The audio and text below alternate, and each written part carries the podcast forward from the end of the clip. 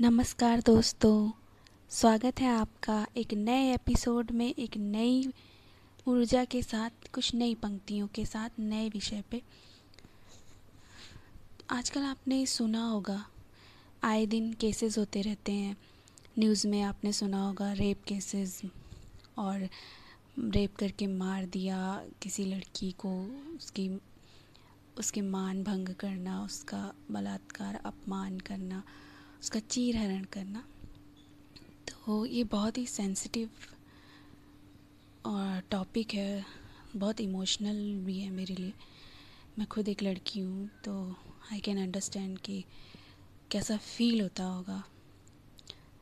कैसा, कितना दर्द, कितनी तकलीफ़ होती होगी किसी भी स्त्री को, जो भी इन चीज़ों को फेस करती है।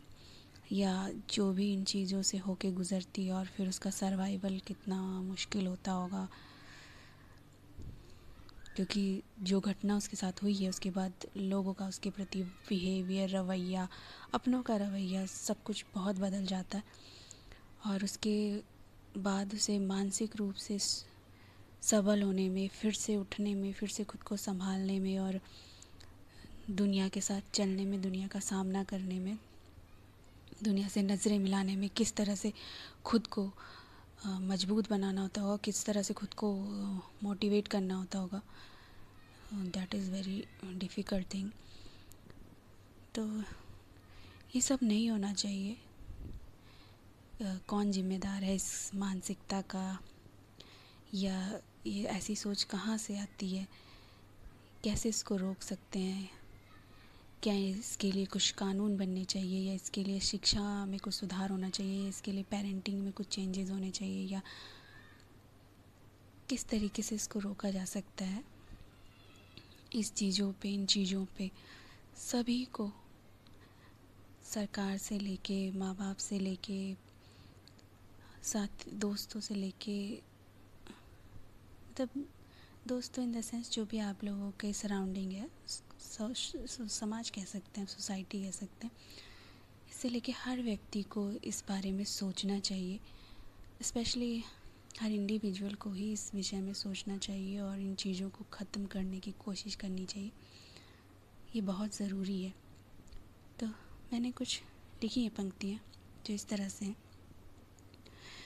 शीर्षक इसका चीर हरण है। तो चाहे एक छोटा सा कतरा हो या पाँच मीटर लंबी साड़ी हो। चाहे कपड़े का एक छोटा सा कतरा हो या पाँच मीटर लंबी साड़ी हो, चाहे पश्चिमी जीन्स हो या पूरे शरीर पे ढका बुरका, जब चरित्र गिर जाए, हो जाए नैतिकता का पतन, कपड़े की क्या बिसात जो रोक सके उस अबला का चीर हरण अरे कपड़े की क्या बिसात जो रोक सके उस अबला का चीर हरण क्योंकि जब चरित्र गिर गया और हो गया नैतिकता का पतन तो कपड़े की क्या बिसात जो रोक सके उस अबला का चीर हरण अब फ़र्क नहीं पड़ता उसे। उसे फ़र्क नहीं पड़ता वो दो साल की बच्ची है या साठ साल की बूढ़ी।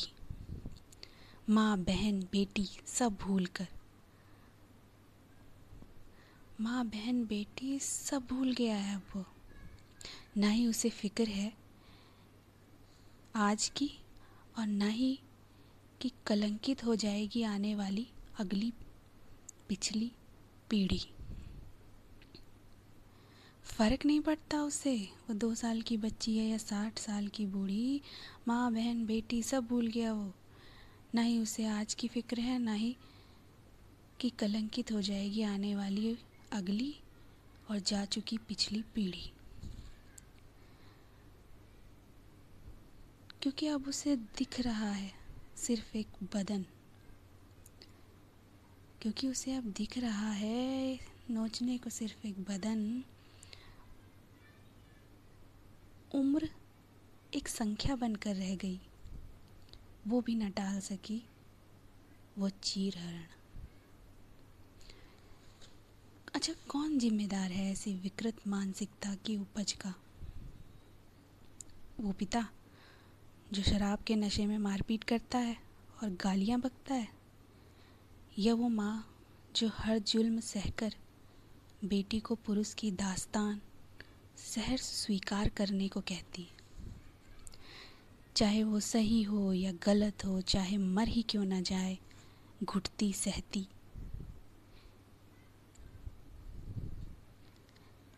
लेकिन वो माँ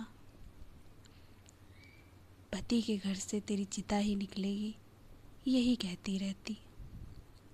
यदि आत्मसंयम से काम लिया जाए और परवरिश पे किया जाए मनन, यदि आत्मसंयम से काम लिया जाए और परवरिश पे किया जाए मनन, उत्तम संस्कारों से पोषित नस्लें ही रोक सकती हैं ये चीर हरण उत्तम संस्कारों से पोषित नस्लें ही रोक सकती हैं ये चीर हरण तो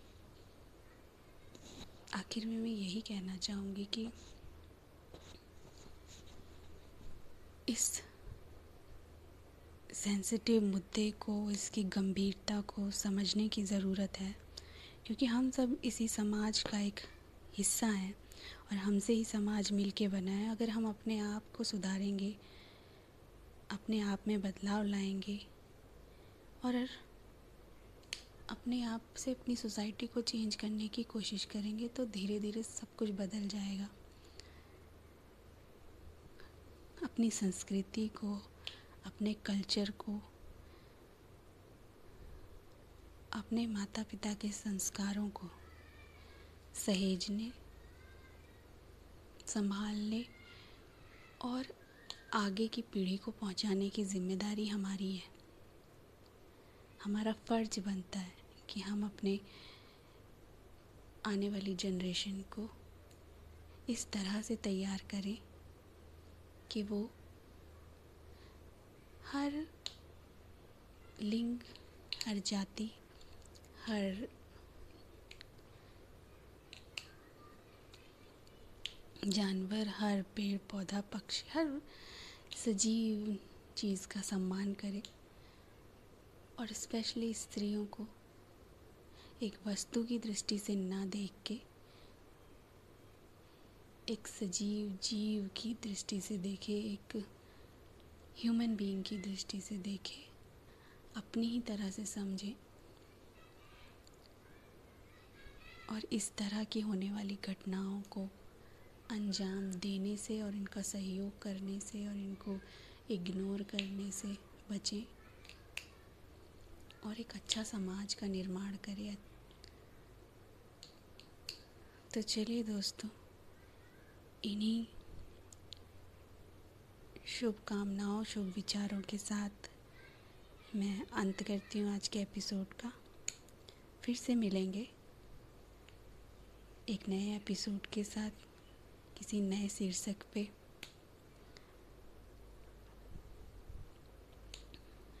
वार्तालाप करते हुए, अपनी प्रस्तुति देते हुए। धन्यवाद, तब तक अपना ख्याल रखिए। खुश रहिए।